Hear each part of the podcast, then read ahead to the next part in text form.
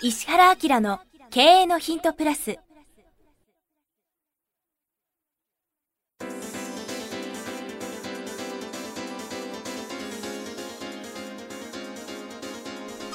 ポッドキャスト石原明の経営のヒントプラスは勝てるビジネスモデルや売れる仕組みの作り方。経営者や起業家が持っておくべき能力とその磨き方。リーダーの育成や強い組織の作り方などについて経営コンサルタントの石原明がリスナーの皆様からのご質問に直接お答えする形でお伝えしていく番組です。企業を継続発展させるためのノウハウを提供する日本経営教育研究所がお届けいたします。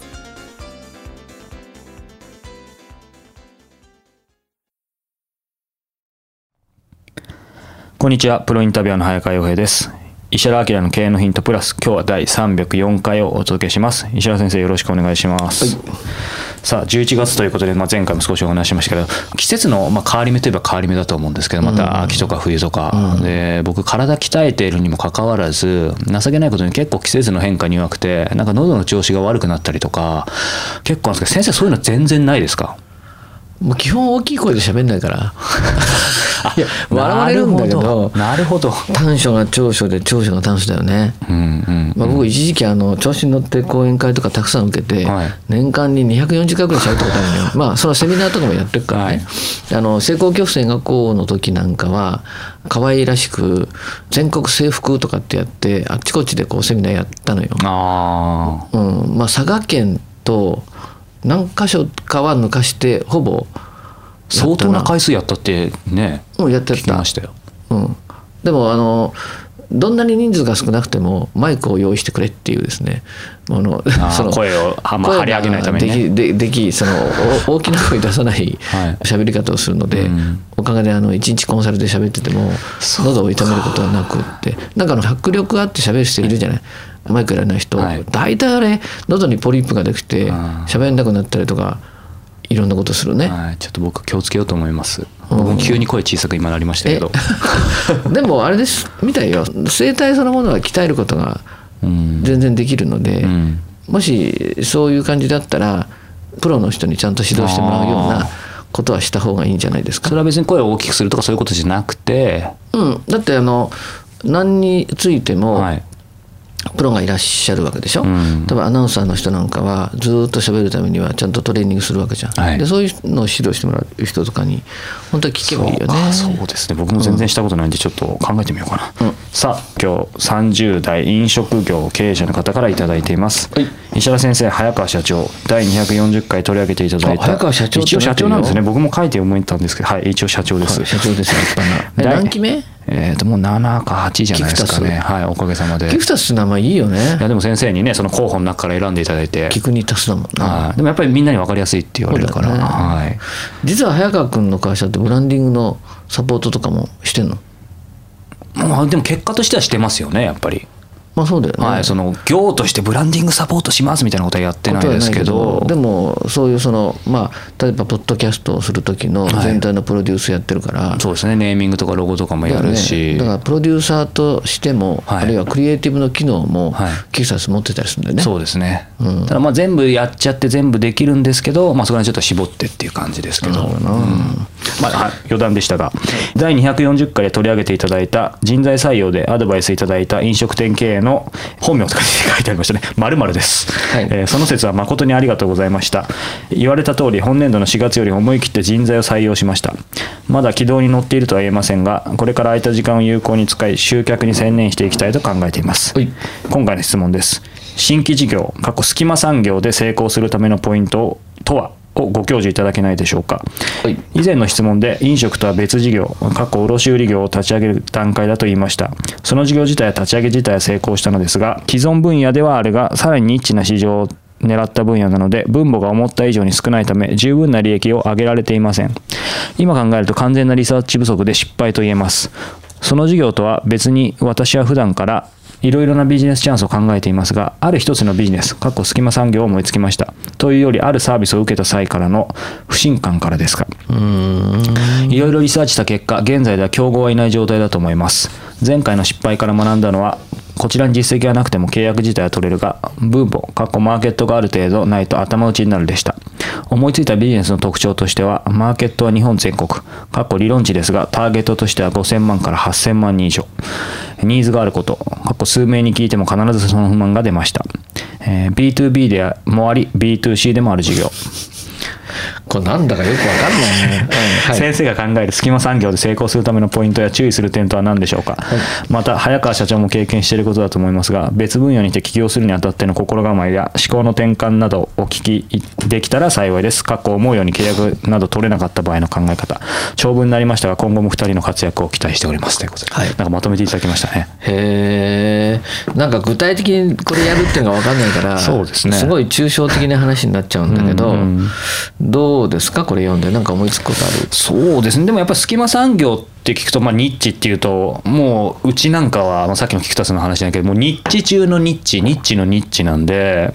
なんかってあれだよね。マーケットあるかどうか分からないっていう感じだもんね。うん、それはいまだに心配されますからねみんなが。だからすごく腑に落ちてだから僕的にはそのでも考え方で競合がいないって書いてあるし、ゼロベースで要は先生値上げの本書かれましたけど、きちんと先週の話ですけど価値を伝えられれば値付けも完全な自由の最高のフィールドにいるんじゃないかなっていうふうに思っていて、ね。で具体的にはあとはまあそのやっぱり最初のところは漢字で数がまあね少ないかもしれないですけどお客さん選ぶこと。だからまあ、これも先生の方にありましたけど1万円で100人取るの大変かもしれないけど10万円で10人月、みたいな考え方をするとその分空いた時間が出てくると思うのでその空いた時間で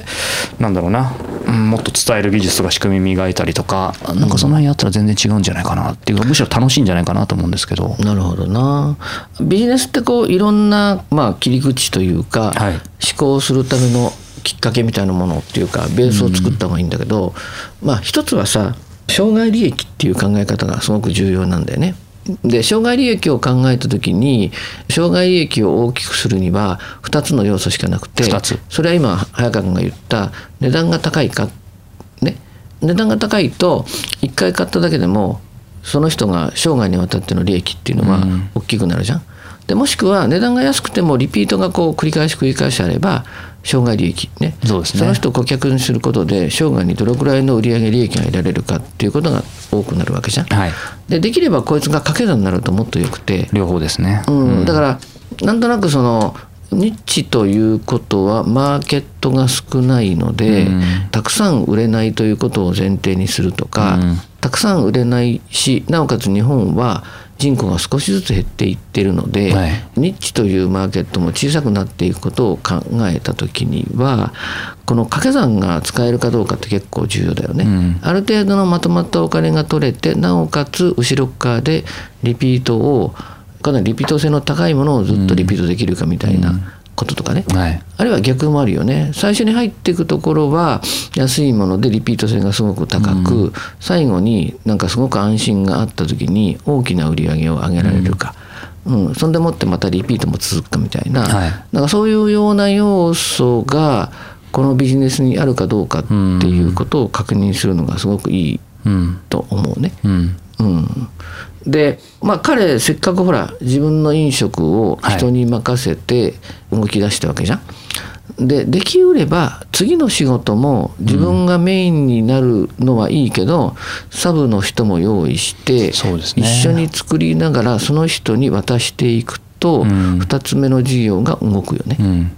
でさらに3つ目の事業4つ目の事業ってなってくると、うん。小さい事業でもいくつかのものが重なって、うん。それぞれに収益が出るようになると非常に面白いので、うんうん。せっかく1個目の飲食を手放せたんだったら2つ目も手放しながらやるっていうのを考えると、ん。うんさらに面白いかなっていう感じがするな。いろんな商品を展開するのもいいですけど、もう一個上がっていろんな事業をぐらいの感覚の方がいいですよね経営者だったら。そうそうそう、ん、で例えば飲食の子にもまず僕が飲食を立ち上げてお前に渡したよなと。次はお前がその飲食事業を誰かに渡しながら、僕と同じように次の事業を作る番だようんとか、今回のニッチのことをやってる人にもこれ3年で頑張って立ち上げたらこのニッチのやつは誰かに任せて、うん。俺みたいに新しくビジネス作ろうなみたいな感じで、現場で頑張るっていうのはさ頑張ることが未来にどうつながるかっていうことも一緒にこう話してあげないとモチベーションが上がらないよね。うん。それからその授業をやること自体をどう考えるかっていう時に「えーこのニッチな授業を一生やるのか」っていうと暗くなっちゃうから、うん。どう捉えさせるかによって、うん優秀な人の採用もできたりするから、はいはい。なんかそんなのも考えながらうん。やるといいかもしれませんね。せっかくね、ご自身で全て握ってるわけですから、なんかね道は別にいい意味で決まってないわけだから広く考えた方がいいかもしれないですね。そうそう。でまあ思考的にさ、まあいいんだけどあのニッチニッチって言い過ぎだよね。確かに。すいませんだって。だからもっとそのビジネス側の発想とかん。人を使うことができればん。必ずしもニッチでなくてもいいし競争力が激しいところでもサービスを強めれば。もっと勝ってしまうので、だからまあ、まあ、そういう意味ではその資金的なものとかいろんなものがあると思うんで、うん。いくつか事業をやりながら次はもうちょっとニッチじゃないとか、うん。もうちょっと、えービジネスに勝てるとか、まあ、例えば少なくてもさっき言ったね早川君言ったすごい高いものを売るとか、なんかブランドを作っていくとか、そういうようなことも含めて、こういくつかの事業をやるぐらいの感覚で今を捉えた方がいいかもしれないね。うん。あとはそもそもなんですけど、もうこれだけ1時間ぐらい本当はいくと思いますけど僕自身の失敗も含めてですけどこの方も言ってるようにリサーチ不足で、うん。そのマーケットを読み違えたとかあとニッチだと思ってたらニッチじゃなかったとか、そういうことって特に初期の段階だと結構あったりすると思うんですけど、うん。その辺のなんだろうなまあ、今回もいろいろリサーチしたし結果って言ってますけどこの方はそうじゃないと思いますけどただ過去にもリサーチ失敗してるから、そこら辺失敗すると全てが水の泡だと思うのでなんかリサーチっていうキーワードで先生がなんか特に、うん、事業化初期の段階とかで気をつけることってありますか？結構リサーチしたって自分で正直分かんないですよね。それが本当にしきれてんのかとか勘どころが。うん。あリサーチと同時にやんないといけないことはもう実際に売ってみることなんだけどね。ああやっぱりそこですか。うん、とか商品とかサービスなくても試しに売ってあ確かに。売れたらさあ商品どうしようとかうんぐらいの感じかな、うんうんで僕なんかはそのほら営業いっぱいやったことがあるからリサーチって言ってもすごい生っぽい感覚でなるほどこれが実際この金額で売れるか売れないかっていうところに入っていくんでね、うんでこれがこの金額で売れるってことは利益がこんだけ取れるからああ月にどれくらい売れそうであれば、人やっても大丈夫だなみたいなうん。感じになるのね、うん。だからマーケットに需要があるかどうかっていうよりも実際自分が試して売れるのか売れないのかっていうようなことを含めた方がいいかあなっていう感じがするな。あ、まあ、テストマーケティングというか実際やってみるってことですよね。うん、でその時にあのどういうのかねあの全てのものを揃えないと売れないはずだみたいなことは思っちゃいけなくてこの辺はほら事業立ち上げとかでさ、はい僕がやってる高収益トップ3%クラブのマニュアルなんかにさビジネスモデルとかマーケティングの作り方とかで、僕すごく詳しく書いてあるんだけど大体あれね友達に言って、ね、こういうのがあったら買うと思うっつったら、うん、いやこれ売れるんじゃないっていうのは失敗するからね。当てになんないですね。うん、であとその「なんでこれ買ったの?」「いや友達だから買ったんだ」って、まあ、友達が勧めるままみんな買うんだったら家でも買うのかって話じゃんだから実際はさこういうのがあったら売れるっていうんじゃなくてそれ作るんだったら俺買う買うっていうのが本当のリサーチね。そうですね。えこれってリサーチで売ってるじゃん。うん。じゃない？だからこれ友達なのか友達じゃないか別にして「いや俺本当に買う。俺一番一番一号一号くれくれくれ」って言ったらこれは本当で、こうしか何人かいたらあこのビジネス成り立つと、ん。まあその後ろ側がこれで収益性がちゃんとあって担保できると、まあできうれば自分が売る以外に普通の人が紹介しても売れるってなればよりいいんだけどそうですね。うん。まあ見たそういうようなリサーチの中で販売行為もどきというか、うん。相手が本当に買うとかお金出すっていうところまでうん。持っていくことがいいんじゃない、うん。あの商売っていうかビジネスってさ人を動かすことでしょ、うん。人を動かすっていうのは移動させるとか通わせるとか人が動くの中の最大の活動行動が買うっていう行動なんで、はい。そこまでこうなんか確認するんだね。うんうんうん。まあそういう意味でもこのね今日いただいたこの障害利益ということをはもうちょっと考えてそうですねいただければと思います。今日は第304回でした。石原先生ありがとうございました。はいありがとうございました。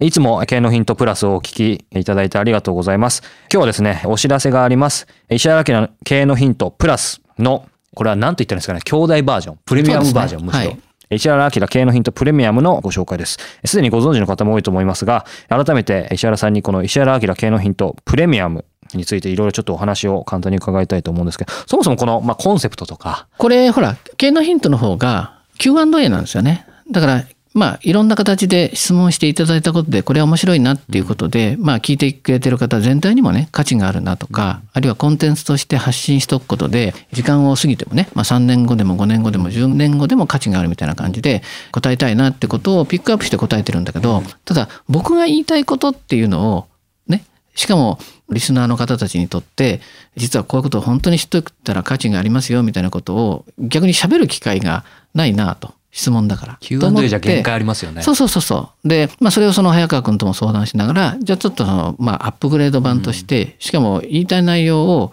もうしっかり伝わるぐらいっていうことで、まあメインコンテンツが40分だもんね。で、まあそういう意味では、これを喋りたいですみたいなことを配信し始めて、もうこれが何回ぐらいだっけ？もう30回以上やってまですよね。すね。。それからコンサルタントとして最近非常に面白いなと思ってる僕のコンサルタントの目で見た企業とか、あるいはその個人でも面白い取り組みとかこれってマーケットに訴求するよねみたいな、ね、ことを話すのが注目の企業と。ビジネスモデルうん。ですね。、あとやっぱり本はすごくいいものがあるじゃないですか、なんでおすすめ本っていうのを、僕なりにこの本はなんでおすすめなの？みたいな、過去にあの絶版になってしまった本を紹介して、絶版マーケットですっげえ金額になっちゃったと思いましたけど ね はい、そんなのも含めて、最近ってね実は本ってみんなネットで買っちゃうんですよ。でネットで買うのはいいんだけど知ってる本を買うわけですね。だから知識の深掘りはできるかもしれないけどやっぱり本はどっちかっていうとさ書店で買ったりしよね。うんわーっと見渡しながら本が自分を読んでるみたいな感じで違う分野とか全く読まない領域のことにもちょっと刺激してあげたいなみたいなことも含めておすすめ本っていうのをそういう観点で出してるんでね。そうですね。なので、この経営のヒントプレミアムはメインコンテンツ。まあ、あの、石原先生がしっかりね、40分話す。そうそうまあ、つまり、えっ、と、どこにいても聞けるその音声の、まあ、セミナーというか講演、深い話を聞けるっていう感じですよね。だからまあタイトルがバーってあるので、お試しどっか一個聞いてもらうと、事の重大さとかさ、はい。深さがわかると思うので、気に入っていただいたらいろんなコーナー聞いてもらったらありがたいですね。はいはい。この石原明の経営のヒントプレミアム、毎月1回27日に発売します。過去に配信した回もすべて単品でも購入いただけます。で、これから配信する分についてはですね、定期購読とかその年間定期購読っていうのもあるので、その方があの倍速音声もついたり、あとね、いちいち毎回買わなくてもいいので、そうですねはい。特に12ヶ月の年間定期購読は、あの、先生の勉強会？はい。の招待券もプレゼント2回あ、そうなんだよね。はいあの、リアルでやってる勉強会が東京、長野、大阪であって、それなんかの招待もね、されるんだよね。なのでそういう特典もつきますのでご興味のある方はウェブサイト石原明 .com からポッドキャスト経営のヒントのバナーに進んでいただくとポッドキャストの各サービスがあるのでそこからプレミアムのページに進んでくださいもしくは経営のヒントプレミアムと検索していただいてもページに行けますのでそこからチェックしてみてください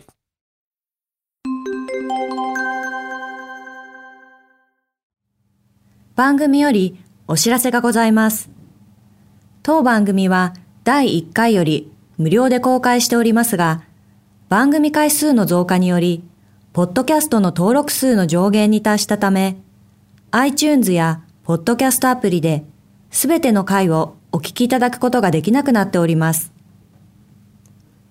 ウェブサイトでは第1回からすべての回をお聞きいただけますので、ウェブサイト石原明 .com のポッドキャストのバナーからアクセスしていただき、経営のヒントプラスをお楽しみください。今日のポッドキャストはいかがでしたか？番組では石原明への質問をお待ちしております。ウェブサイト石原明 .com にあるフォームからお申し込みください。URL は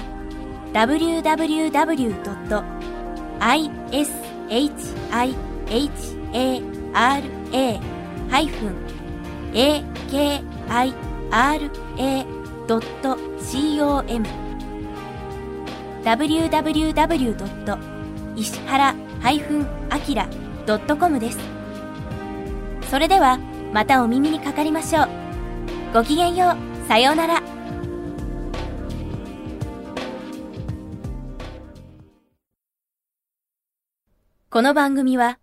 提供、日本経営教育研究所、プロデュース、キクタス、早川洋平、制作協力、若菜はじめ。ナレーション、岩山千尋によりお送りいたしました。